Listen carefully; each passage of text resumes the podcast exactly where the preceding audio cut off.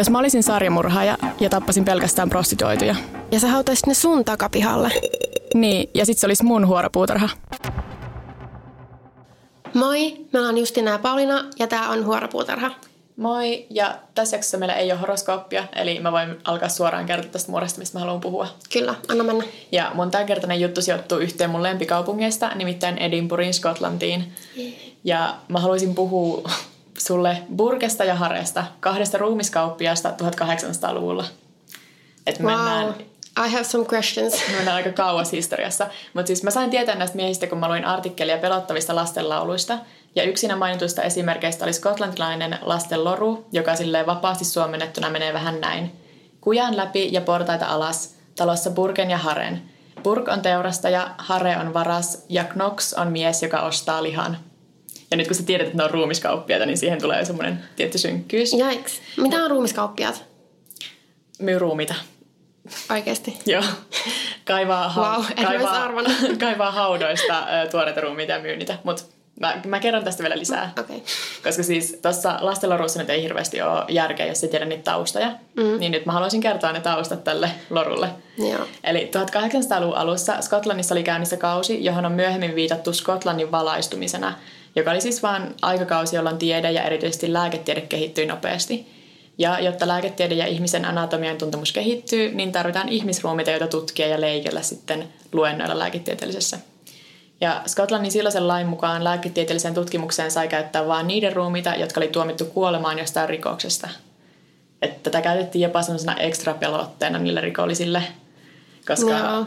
Se, se oli tava, siis aina se pelottava ajatus, että sit sun ruumis vaan leikellään jossain kaikkien silleen nähtävillä. Mä päädyin lukemaan vähän liikaakin silleen kuolemantuomista Skotlannissa 1800-luvun alussa. Mä päivitin sitä Instagramiinkin, kun mä luin sellaista Joo. kirjaa, mikä oli vaan niin kuin tästä. Tosi miellyttäviä juttuja. Joo, mutta siis yleensä tuomiosta teloitukseen meni aikaa noin kuukausi, joskus 40 päivää, että ne vähän nopeammin liikkui siellä kuin nykyään. Joo, nyt on silleen 40 vuotta. Joo. Ei ehkä ihan, mutta... Ja sitten ilmeisesti ne vangit usein sen kuukauden aikana oli huolestuneita siitä, että mitä niille ruumille tapahtuu. Et mä luin yhdestä vangista, joka oli kuolemantuomion saatuaan huutanut tuomarille, että onneksi sielua ei voi leikellä palasiksi ja analysoida. Että se viittaisi siihen, että se oli semmoinen ekstra pelote näissä tuomioissa. Että ne on selkeästi oikeasti ollut huolissaan sitten siitä.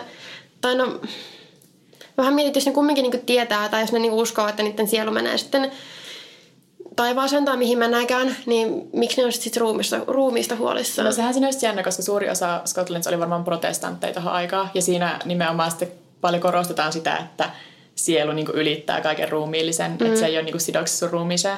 Että se oli enemmän semmoinen ehkä uskonnollinen pelko, vaan vaan semmoinen tulee jostain syvemmältä ihmisyydestä. Että Okei. niin kuin se tunnetaan niin omaksi se ruumis, että niin kuin se tavallaan Niin. kuuluisi sulle senkin jälkeen, kun no sä et enää sillä enää teet siinä vaiheessa. Niin, mutta kai se on niin semmoinen ihmismäinen pelko, että koska Niin. niin. kyllähän nykyäänkin on niin kuin silleen hautarauha on tosi tärkeä ihmiselle. Niin. Silleen. No ei, mä oon just silleen, antaa mennä leikelkää mut kappaleeksi, ihan sama. Niin mäkin, mutta kaikki ei välttämättä ole Niin.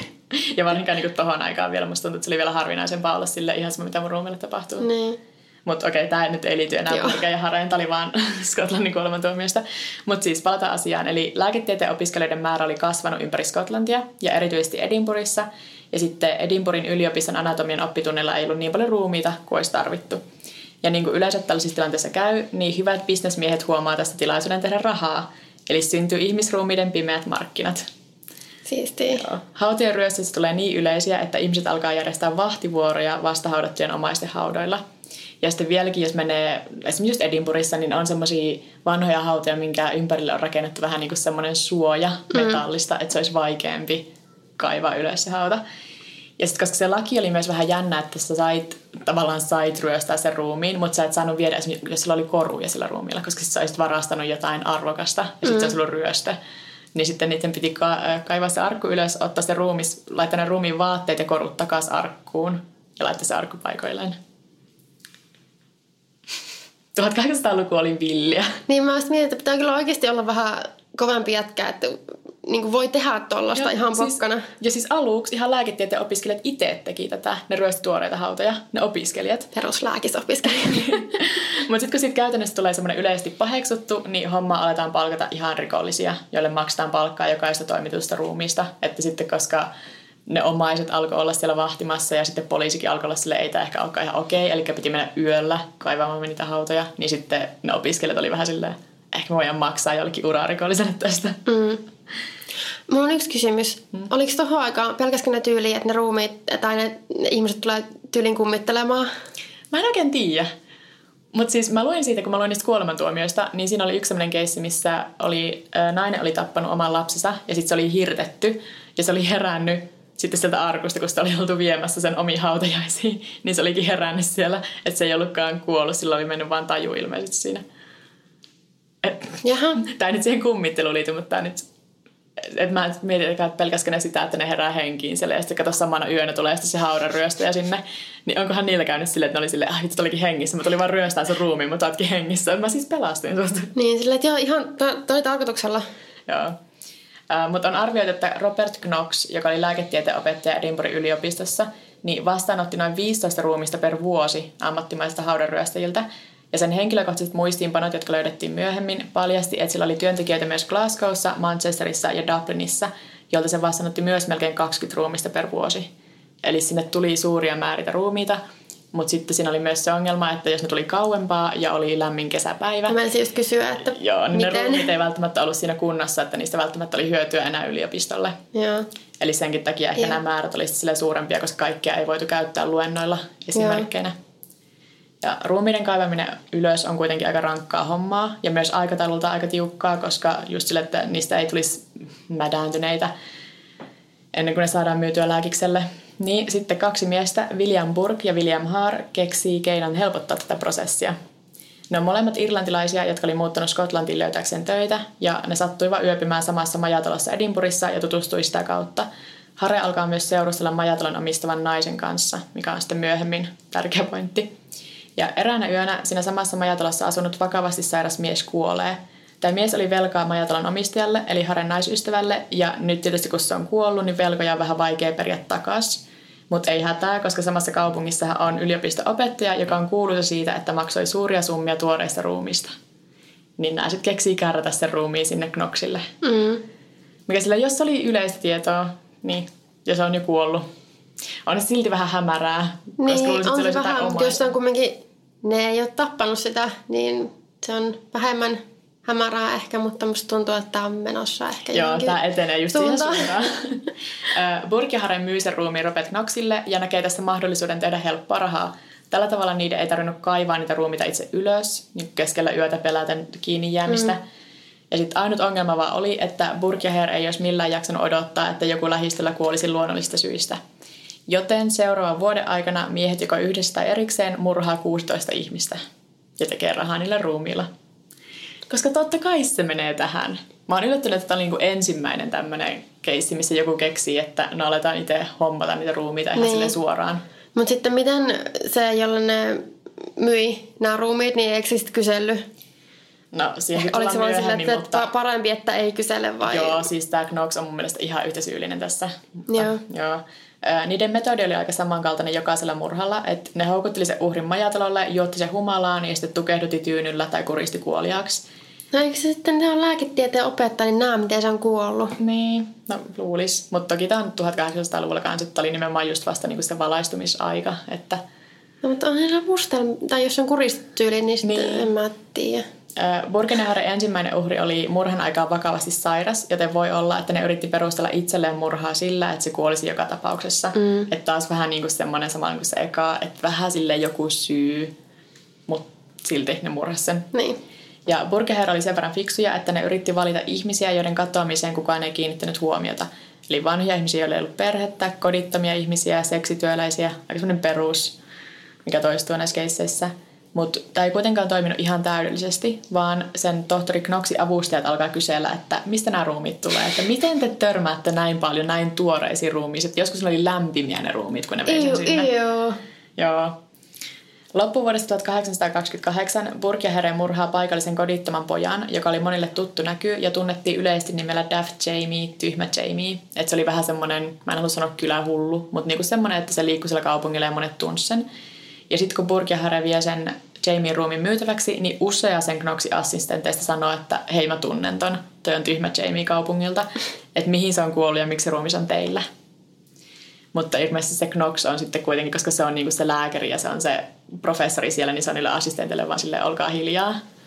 Et musta se tässä vaiheessa on kyllä ihan selkeä, että nämä on osallisia tähän. Niin, eikä se varmasti ole epätietoinen siitä, että miten noin ruumiit päättää, että ne ei ole kaikki ehkä ihan luonnollisesti kuollut. No joo. Jamie murhan jälkeen Burkehare ehtii murhata vielä viimeisen uhrinsa, Marjorie Dogertin. Ja ne murhaa sen siellä majatalossa ja sitten piilottaa sen Marjorien ruumiin sängyn alle. Ja sitten sieltä sängyn alta majatalossa yötä viettänyt pariskunta löytää sen. Et mä en niinku ymmärrä, että oliko ne vahingossa piilottanut sen väärään huoneeseen vai mitä se pariskunta teki sitten siinä huoneessa. Kyllähän niiden pitäisi tietää, että niin. toi on muuten se huone, minne me laitettiin se ruumis. Älkää laittako sinne ketään yöpymään. Kiva keskellä yötä sillä, että mikä täällä haisee. Joo. pariskunta ilmoittaa löydöstä poliisille ja Burgihara jää kiinni. Mutta ongelma kuitenkin on, että niitä miehiä vastaan ei ole mitään kovia todisteita, koska ne ehtii hankkiutua eroon sitä Marjorie Dokertin ruumiistakin. Tosin se ruumi sitten myöhemmin löytyy sen tohtori Knoxin leikkauspöydältä. Että ne vie sinne samaan paikkaan, minne ne on vienyt kaikki niiden muutkin ruumiit. Että... Mut Joo. poliisi on silti vähän hämmentynyt, että miten me nyt tässä nostetaan syytteitä ja ketä vastaan.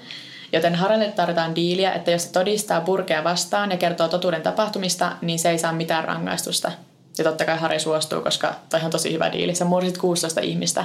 Mm. Ja mitä, aina mitä se pitää tehdä, niin on heittää sun kaveri silleen. Miten ne päättää, että kummallinen tarjoaa sitä diiliä? Niinpä. Mä en löytänyt mitään mainintaa siitä. Joo. Ehkä ne vaan haastatteli niitä erikseen ja sitten kumpi vaikuttaa semmoiselle vähän niin, pehmeämmälle. Purken oikeudenkäynti käydään jouluaattona vuonna 1828. Mietin niitä, jotka joutuneet siellä todistamassa ja kuuntelemassa tätä, kun se niin. kertoo, mitä se on murannut se todetaan nopeasti syylliseksi Marjorie Dogertin murhaan, eli periaatteessa sitä syytetään vain sitä yhdestä, vaikka mm. tiedetään kyllä, että se luku on oikeasti 16, ellei jopa korkeampi. Ja kaikki muut murhiin osallistuneet ja niistä tienneet pääsee pälkähästä ilman mitään rangaistuksia. Burg itse todisti, että tohtori Knox ei olisi tiennyt, mistä ne ruumiit tuli, mutta mä nyt vähän epäilen tätä. Et... Mutta miksi se suojelisi sitä? En mä tiedä. Tai ehkä se vaan itsekin tiesi, että kun se tiesi itse tulevansa kuolemaan, niin ehkä se vaan oli sille ihan sama. Niin. Kuka tietää. Mm. Mutta tosiaan kuukausi oikeudenkäynnin jälkeen, tammikuun 28. päivä 1829, William Burke hirtetään. Ja hirttämistä oli katsomassa yleisö, joka sen aikaisten uutisraporttien mukaan oli yli 20 000 ihmistä, mikä olisi tosi iso määrä. Niinpä. Ja niin kuin sä muistat, niin Skotlannin silloinen laki salli kuolemaan tuomittujen ruumiiden antamisen yliopistolle, mikä tarkoittaa, että hauskan ironisessa käänteessä Burken ruumis toimitetaan yliopiston anatomian laitokselle leikeltäväksi. Ei sentään sille samalle lääkärille. Mä siis kysyä, että onko se Knox siellä tota, Ei. Ää, to, siellä laitoksella oli sitten toinen anatomian professori, joka leikkasi sen. Ja itse asiassa Knox sai potkut sieltä Edinburgh yliopistolta tämän kohun seurauksena. Ja sitten piti mennä Lontooseen duuniin. Mikä on niin, sai kuitenkin jatkaa sen Niin, kukaan ei siellä, jos ei niinku tuohon aika ehkä mainekiire ihan niin kuin niin, niin ei varmaan samalla tavalla. Pitkälle. Ja sitten koska sekin, että jos se pystyy, tai niin kuin, koska jos tuomittiin, että se ei tiennyt, mistä ne ruumiit tulee. Niin. Että se oli enemmän vaan, että siellä Edinburghissa oli se kohu niin iso. Mutta sitten tämä oppitunti, millä se burger-ruumis käytettiin sille ja leikeltiin auki, oli supersuosittu, että lääketieteen opiskelijat, jotka koki, että niillä oli oikeus olla siellä kyseisellä luennolla, oli niin innokkaita pääsemään paikalle, että ne rikkoi luentosalin ikkunoita ja poliisin piti saapua paikalle rauhoittamaan tilanne. Mieti, kun yliopistolla on niin innoissa, että niin. ikkunat menee rikki, kaikki yrittää tunkea sinne sisään. Sitten seuraavana aamuna myös suurempi yleisö, eli muutkin kuin opiskelijat, pääsi saliin katsomaan Burger ruumista, ja kuuden tunnin aikana paikalla kävi erittäin suuri määrä ihmisiä. Et siinäkin mun mielestä arvio oli yli 25 000 ihmistä. Et kun ne oli joutunut sitten antamaan sille aikarajan, että ne menee ne ihmiset tälle jonossa, ja sä saat yli minuutin siinä ruumiin tai kolme minuuttia siinä ruumiin eessä, ja sitten sun pitää mennä taas jonossa ulos, ja seuraavat tulee katsoa. Jotenkin, siis niin, mutta on, koska se oli semmoista aikakautta, niin. että se ihmisanatomia oli vielä niin tosi uutta. Ja sitten ja koska ne ajattelee, julkis. Niin, ja ne just, että se on julkissa, just kun ne tietää, että okei, tämä on kuitenkin niin rikollinen, että on tehnyt kamalia asioita, murhannut ihmisiä ja myynyt niitä ruumiita, että on saanut rahaa niiden ruumiista. Niin ehkä ne kokee jotenkin, että tämä on niin kuin hyväksyttävämpää mennä pällistelemään vaan sitä ruumista. Niin. Mä kyllä sitten luin, että se Burken kallon yläosa oli poistettu silloin edellisen päivän oppitunnilla, että ne opiskelijat voisivat tutkia ihmisaivoja, mutta sitten tässä vaiheessa, kun muu kansa pääsee sinne saliin, niin se oli laitettu takaisin paikalleen. Ja se ruumis oli muutenkin täysin tunnistettavassa tilassa. Että se ei ehkä ole niin sille makaberi kuin Mä en tiedä, miksi jotenkin, mulla menee vaan kylmiä väreitä. Jotenkin mä ajattelin, että ah, se oli avattu se kallonpää ja se tökki tai aivo niin. jotain. No, tämä vielä paranee. Näyttelyn loputtua suoritettiin vielä viimeinen ruumianalysointi, johon sisältyi muun muassa ihon irroittaminen.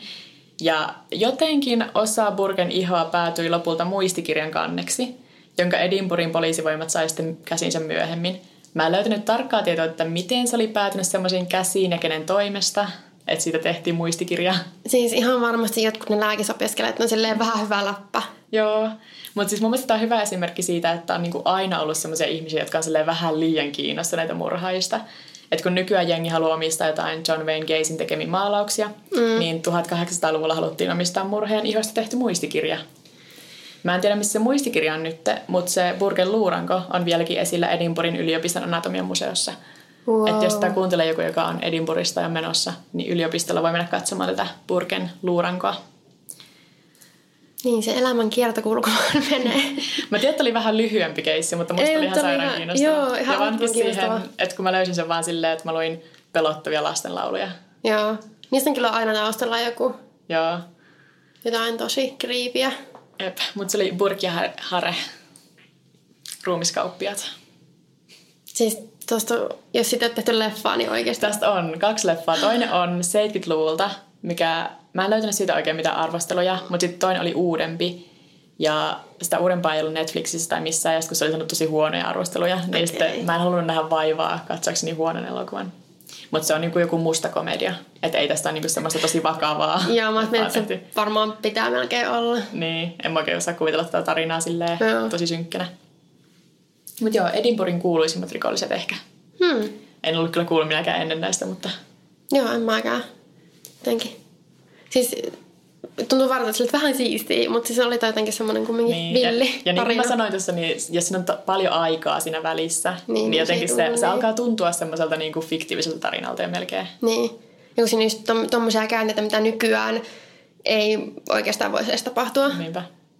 Ja se tuntuu, niin kuin, että ei tuommoista ikinä mitään haudanryöstä. Ja just, just, että se laki on joku semmoinen, että joo, että sit sun pitää jättää ne korut sinne. Niin. Vaikka kyllä jotain ihmiskauppaa varmasti tapahtuu vieläkin jollain tasolla sille, en tiedä, onko ruumit niin... No, mutta kyllä jotain elimenryöstö tai jotain tämmöisiä tapahtuu. Joo, just että herää kylpyammeessa, mikä on tänne jäitä ja sulta puuttuu niin. munuaine. Että kyllä tämmöisiä nykyajan burkiharejakin on olemassa, mutta... Varmasti. En kyllä sitä epäile yhtään. Sitten jotain ihan muuta. Joo. Ja tota, mä, mulla on hiukan tuoreempi tapaus. Eli mä puhun tällä kertaa Stephen Stankosta. Ja ihan ekana mä sanon, että mä valitsin tämän keissin tästä kirjoitetun kirjan nimen perusteella. Mä palaan tähän vasta ihan lopuksi. Okay. Ja sen nimi oli mun mielestä tosi mauton ja sensaatiohakuinen. Ja sitten mä luin otteen myös tästä kirjasta. Ja se sai mut raivostumaan vielä enemmän. Joten mä olin silleen, että okei mä otan tämän keissin, koska tämä ärsyttää tämä kirja mua niin paljon. Aina ihan hyvä syy. Joo. Ja tota, Stephen Stanko tappoi naisystävänsä Laura Lingin 8. huhtikuuta 2005 Etelä-Karolainassa. Ja ennen tätä tapausta Stanko oli jo aiemmin istunut 8,5 vuotta vankilassa. Se oli tuomittu vuonna 1996 aikaisemman naisystävänsä kidnappauksesta ja pahoinpitelystä. Joo. Tämä en tiedä, ehkä tässä enemmän niin vapauden riisto. Mm. Mutta kumminkin tämmöinen, tämmöisestä keisistä. Ja tämä Tuomio oli alun perin 10 vuotta, mutta Stanko vapautui 8,5 vuoden jälkeen hyvän käytöksen vuoksi. Ja vankilassa ollessaan se muun muassa kirjoitti yhteistyössä toisen vangin kanssa kirjan nimeltään Living in Prison, a History of the Correctional System with an Insider's View. Ja se kirja ei ollut ilmeisesti mikään kovin suuri menestys, mutta sen kirjoittaminen ilmeisesti sytytti semmoisen kirjoittamiskipinen Stankossa, mikä tulee tässä taas ilmi. Ja tämä Stanko vankilassa ollessaan haaveili myös stand-up-koomikon urasta. Ja se piti kirjaa keksimistään vitseistä ja hauskosta jutuista ja teki tosi tarkkoja muistiinpanoja mahdollisista tulevista esityksistään. Ja niin kuin mä sanon tarkka, mä tarkoitan, niin kuin jokainen sana, jokainen ele ja yleisön reaktiot, ihan kaikki tämmöiset. Ja ne, sen jutut keskittyy luonnollisesti elämään vankilassa ja siihen esimerkiksi siihen, että miten ihmiset tai se yleisö reagoi, kun se kertoo olevansa ex-vanki. Ja tässä on vähän vapaasti suomennettuna vähän niin kuin, ö, omin sanoin kerron tästä yhdestä sen vitsistä, että sanot, että se reaktio on silleen, että miehet joko räystelee rintaansa ja yrittää näitä tosi kovilta jätkiltä, tai sitten niin kuin tuntuu, että ne haluaa pienentyä siinä penkillä ja kyhjöttää vähän kumarassa. Ja sitten naiset, jos ne on semmoisia kunnollisia naisia, niin ne tarrautuu tarkemmin miehiinsä. Mutta jos ne on vähän tämmöisiä toisenlaisia naisia, niin sitten ne vaikuttaa tosi kiinnostuneelta. Mutta sitten kun mä vien ne treffeille, niin ne alkaakin vaan kyselemään jostain miehistään tai sukulaisista, jotka on ollut mun kanssa samassa vankilassa, että mitä niille kuuluu ja onko ne elossa. Ja homomiehet luonnollisesti hymyilee mulle, mutta sori pojat. Ja huom, tässä vaiheessa oli merkintä, että se kääntää takapuolensa yleisöä kohden ja heristelee sormeaan. Ja sanoo, tämä on vain poistuloa varten, mutta tulkaa mun juttu sille esityksen jälkeen, niin kerron niiden vankien nimiä, keille voitte kirjoittaa. Se läppä oli tämmöistä. Joo, no siis äh, naurettavan geneeristä ja tuommoista jotenkin musta tuntuu, että mä oon Toi on semmoinen, niin kuin joku kirjoittaisi huonon vitsin. Joo. Ja siis se luuli olevansa, että, että mä oon ihan helvetin hauska jätkä. Ja se, mm. se teki niin kuin muistiinpanoja just tämmöisistä asioista. Ja vähän niin kuin suunnitteli etukäteen, että miten ne sen esitykset menis, jos se ikinä tulisi niitä pitämään. Mutta mun tietääkseni ei ikinä saanut stand-up-koomikon uraansa alulle, ainakaan vapaana ollessaan. Ehkä vankilassa jotain stand-up-iltoja. Niin. Ja tosiaan vapauduttuaan vankilasta tämän stand-up-materiaalin lisäksi Stanko alkoi suunnitella seuraavaa kirjaansa. Ja sen takia se vietti pitkiä aikoja kirjastossa tehden tutkimusta. Ja se oli myös saman aikaan saanut töitä rakennustarvikeliikkeestä, mutta sai myös aika nopeasti potkut, koska ei saanut tarpeeksi tavaraa myytyä. Ja näiden potkujen jälkeen, koska sillä oli töitä, niin sillä oli vielä enemmän aikaa notkua siellä kirjastolla. Siis on sanottu, että se tyyli melkein asui siellä ja oli siellä jatkuvasti. Ja siellä se myös tutustui toisen kirjaston asiakkaaseen 74-vuotiaaseen Henry Lee Turneriin sekä 43-vuotiaaseen kirjastovirkailijaan Laura Lingiin. Ja tämä tapahtui siis syksyllä 2004. Ja tämä Laura Ling ja Stanko ystävystyi aika nopeasti ja pian se ystävyys myös muuttui parisuhteeksi. Ja vaan parin kuukauden tuntemisen jälkeen tämä Stanko muutti Lingin ja sen 15-vuotiaan tyttären Penin luokse – ja että tämä on sanottu, että tämä muutto olisi niin uusi alku Stankolle. Ja siis se ei missään vaiheessa peitellyt sitä, että se on ollut vankilassa aiemmin. Että se kertoi kaikille tosi avoimesti. Eli ne oli kuitenkin tiennyt sen koko ajan. Mutta ilmeisesti oli niin ajatellut, että kyllä tämä on ihan hyvä ihminen ja ollaan tuonut pari kuukautta, mutta muuta meille asumaan. Joo, vähän huolestuttava, että vielä asuntoa, missä oma lapsi, niin joku pari niin. kuukautta jonka olet tuntenut pari kuukautta ylipäätään ja sitten vielä sillä on kuitenkin taustaa. Mm. Mutta ilmeisesti se oli vähän kaunistellut tätä, että miksi oli ollut vankilassa aiemmin. Joo, tai muunnellut ainakin tätä Joo. totuutta. Ja tota, yhden lähteen mukaan, jonka sanotaan olleen Laura Lingin hyvä ystävä, niin sanotaan, että ystävä oli nähnyt Stankossa jotain outoa jo heti aluksi ja koittanut varoittaa sitä Lauraa. Mutta se Laura oli ilmeisesti, se oli sitten niin ihastunut siihen Stankoon, että se ei sattunut kuulevien korvinsa. Mutta sitten toisaalta Lauran siskon Victoria Loin mielestä se stanko vaikutti tosi älykkäältä ja miellyttävältä ja huolehtivaiselta. Ja sanoi, että sen oli niin helppo ymmärtää, miksi se Laura ihastui siihen ja miksi se piti ja tunsi, tunsi niin vetoa siihen stankoon. Ja stankon omin sanoin sen ja Lauran elämä sujuu hyvin ja ihan niin ongelmitta ja että ne he eivät tuominneet toisiaan, mistä mä ajattelin, että ehkä se viittaa siihen sen, sen menneisyyteen. Mm. Mutta sitten 8. huhtikuuta 2005 kaikki muuttui, kun Stankon sanotaan napsahtaneen. Ja Stankon omien sanojen mukaan vähän puolen yön jälkeen siellä Laura alkoi riidellä. Ja jossain vaiheessa Laura olisi lyönyt Stankoa silleen, että kun Stankolla oli tupakka suussa, niin kun se Laura löi sitä, niin se niin kuin tupakka lensi sen suusta niin kuin sen kasvoille, sen Stankon kasvoille ja poltti sitä. Ja Stanko väittää, että se on viimeinen asia, minkä se muistaa, että sieltä tuli täys bläkäri. Ja, mutta jossain vaiheessa se oli sitonut Laura Lingin kädet sen selän taakse kravatilla ja pahoinpitellistänyt Lauraa. Sen jälkeen se oli mennyt Penin huoneeseen, kun se Peni oli ollut nukkumassa. Ja se, kun tämä Peni oli todistamassa oikeudessa, niin sanoi, että se oli herännyt siihen, kun Stanko seisoi sen huoneessa veitsi kädessään. Ja Peni ei eka ollut tajunnut, että mitä tapahtuu, eikä ei niin kuin ymmärtänyt, mikä se tilanne on. Et se jotenkin tajunnut vielä, että on niinku vaaratilanne, vaikka se näki, että se seisoo sen niinku veitsen kanssa. Mutta ehkä kun oot silleen, oot sun kumminkin 15-vuotias aika nuori vielä ja herät keskellä yötä tämmöiseen tilanteeseen, niin ei osaa yhtään edes mm. epäillä mitään. Mutta tota, sitten tämä Stanko oli sanonut, että jos huudat, tapaan teidät molemmat. Eks. Ja siinä vaiheessa Penny oli tietysti tajunnut, että se on vaarassa ja sen äiti on vaarassa. Ja vaikka tämä Stanko yritti sitoa myös Penniin, niin se pääsi vapaaksi ja juoksi sen äidin makuuhuoneeseen, mistä se löysi Lauran sidottuna ja potkimassa ja vaikertamassa. Eli yritti varmaan jotenkin niin kuin päästä vapaaksi niistä, miten se oli sidottu. Ja silloin taas Stanko oli seurannut tätä Peniä ja löi sitä päähän raskalla esineellä ja Peni menetti tajuntansa. Ja kun se vähän ajan päästä palasi tajuihinsa, se, se makasi niin kuin selällään, oli sitten sängyllä vai lattialla ja Stanko maka, oli sen päällä. Ja Penny koitti tapella vastaan, mutta Stanko raiskasi sen. Ja sen jälkeen Stanko oli kuristanut Lauran kuoliaksi ja tämän jälkeen sitten piirsi Pennin kaulan auki kahdesta kohtaa. Sitten mitä se tekee seuraavaksi? Menee suihkuun. Ja sitten nyt se on niin kuin myöhemmin väittänyt, että sillä suihkussa ollessa se sen blackoutti päättyi ja se niin kuin havahtui siihen, että se on suihkussa. Ja sitten kertoo, että joo, mä tulin pois suihkusta ja mä, mä näin, että musta oli verta ja mä laitoin pyyhkeä, mun, tietysti niin kuin pukeuduin pyyhkeeseen ja menin meidän makkariin. Ja mä näin siinä, että makas niin kuin elottomina maassa Laura ja Penny. Ja se koitti kokeilla, että oliko kummallakaan pulssia, eikä löytänyt kummaltakaan sitä. Ja sitten sen reaktio oli pakata tavarat ja lähtee. Joo. Vaikka se on myöhemmin väittänyt, että silloin halusi tappaa itsensä. Mutta se ei todellakaan vaikuta ihmiseltä, tai niinku, että vaikuta, että siinä tilanteessa se olisi ollut katuvainen tai halunnut tappaa itsensä, koska todennäköisesti se pakkas tavaransa, lähti, mutta vei kumminkin Lauran pankkikortin ja ajoi nostoautomaatilla ja nosti rahaa sen tililtä ja jatkoi matkaansa. Mm. Eli selkeästi suunnitteli seuraavia askelia ja jotenkin tämmöistä pakomatkaa, okei, sitä rahaa, sitä käteistä. Mm.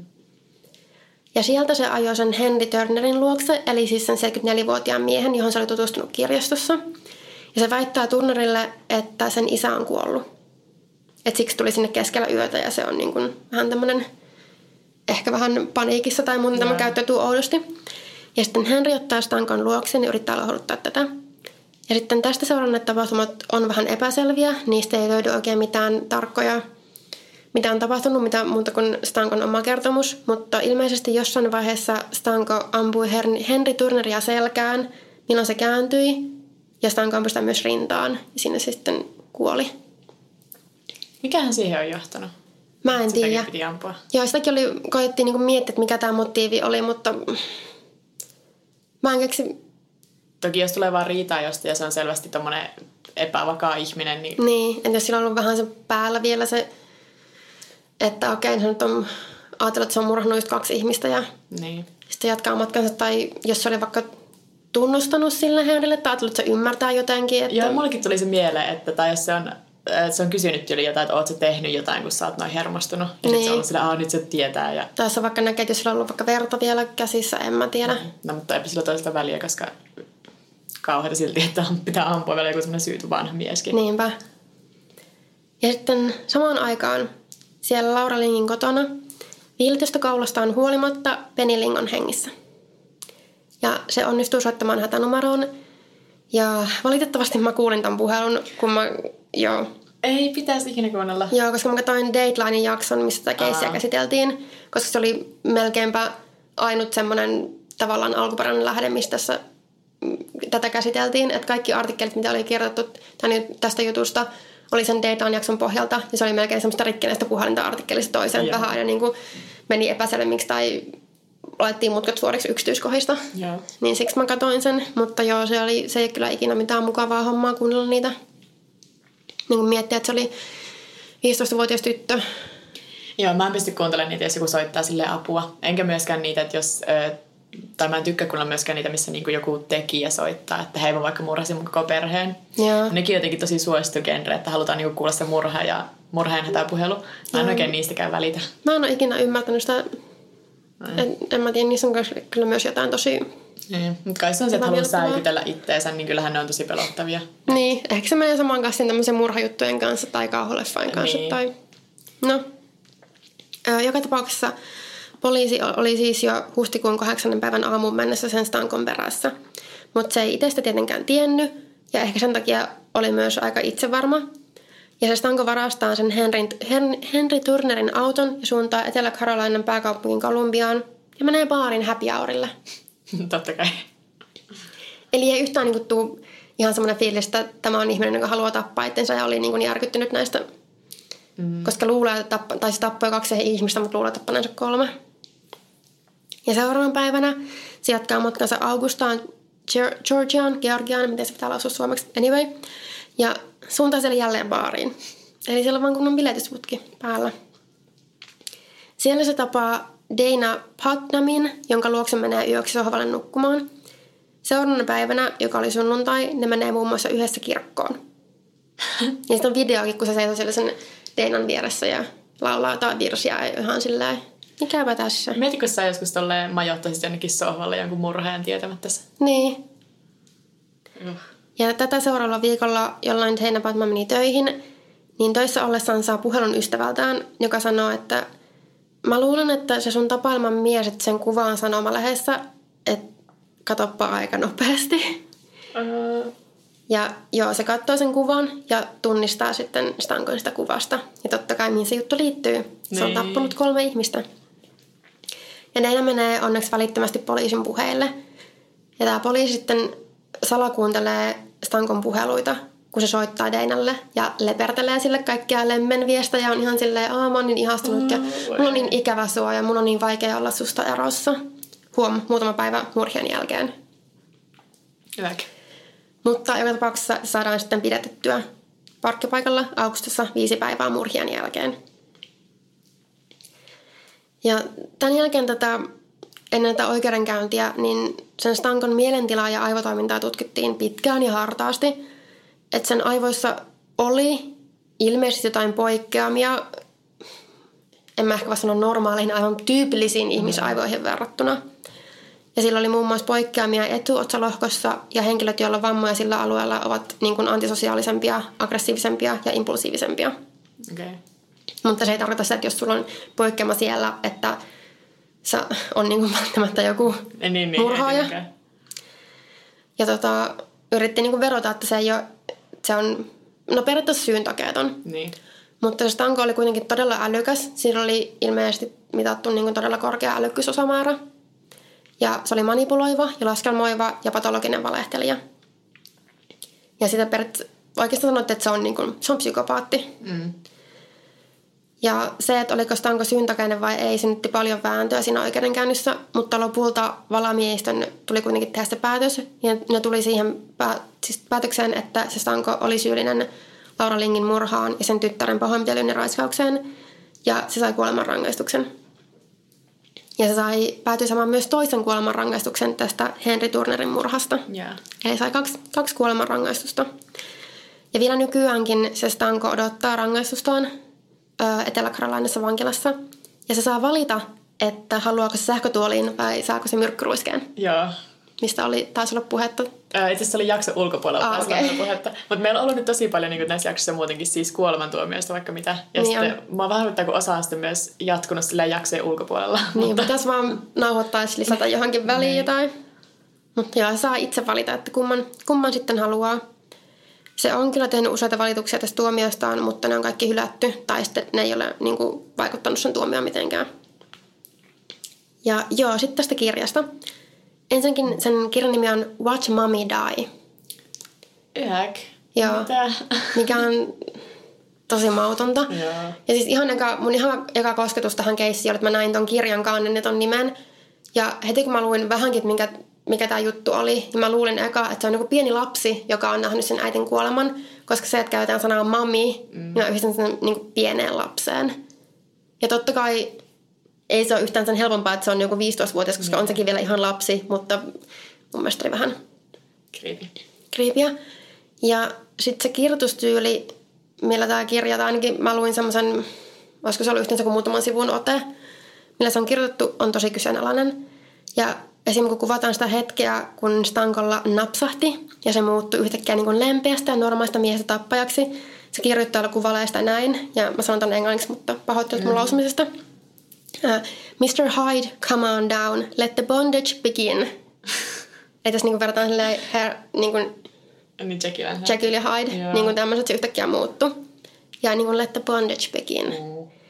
Ja vielä aloittavampi kohta – on, kun kuvataan sitä ilmeisesti huonoa tapaa, millä se Laura, Bing oli, Laura, Bing, Laura Ling oli mm. sidottu, niin kirjailija sanoi, että BTK-tappaja oli se nauranut.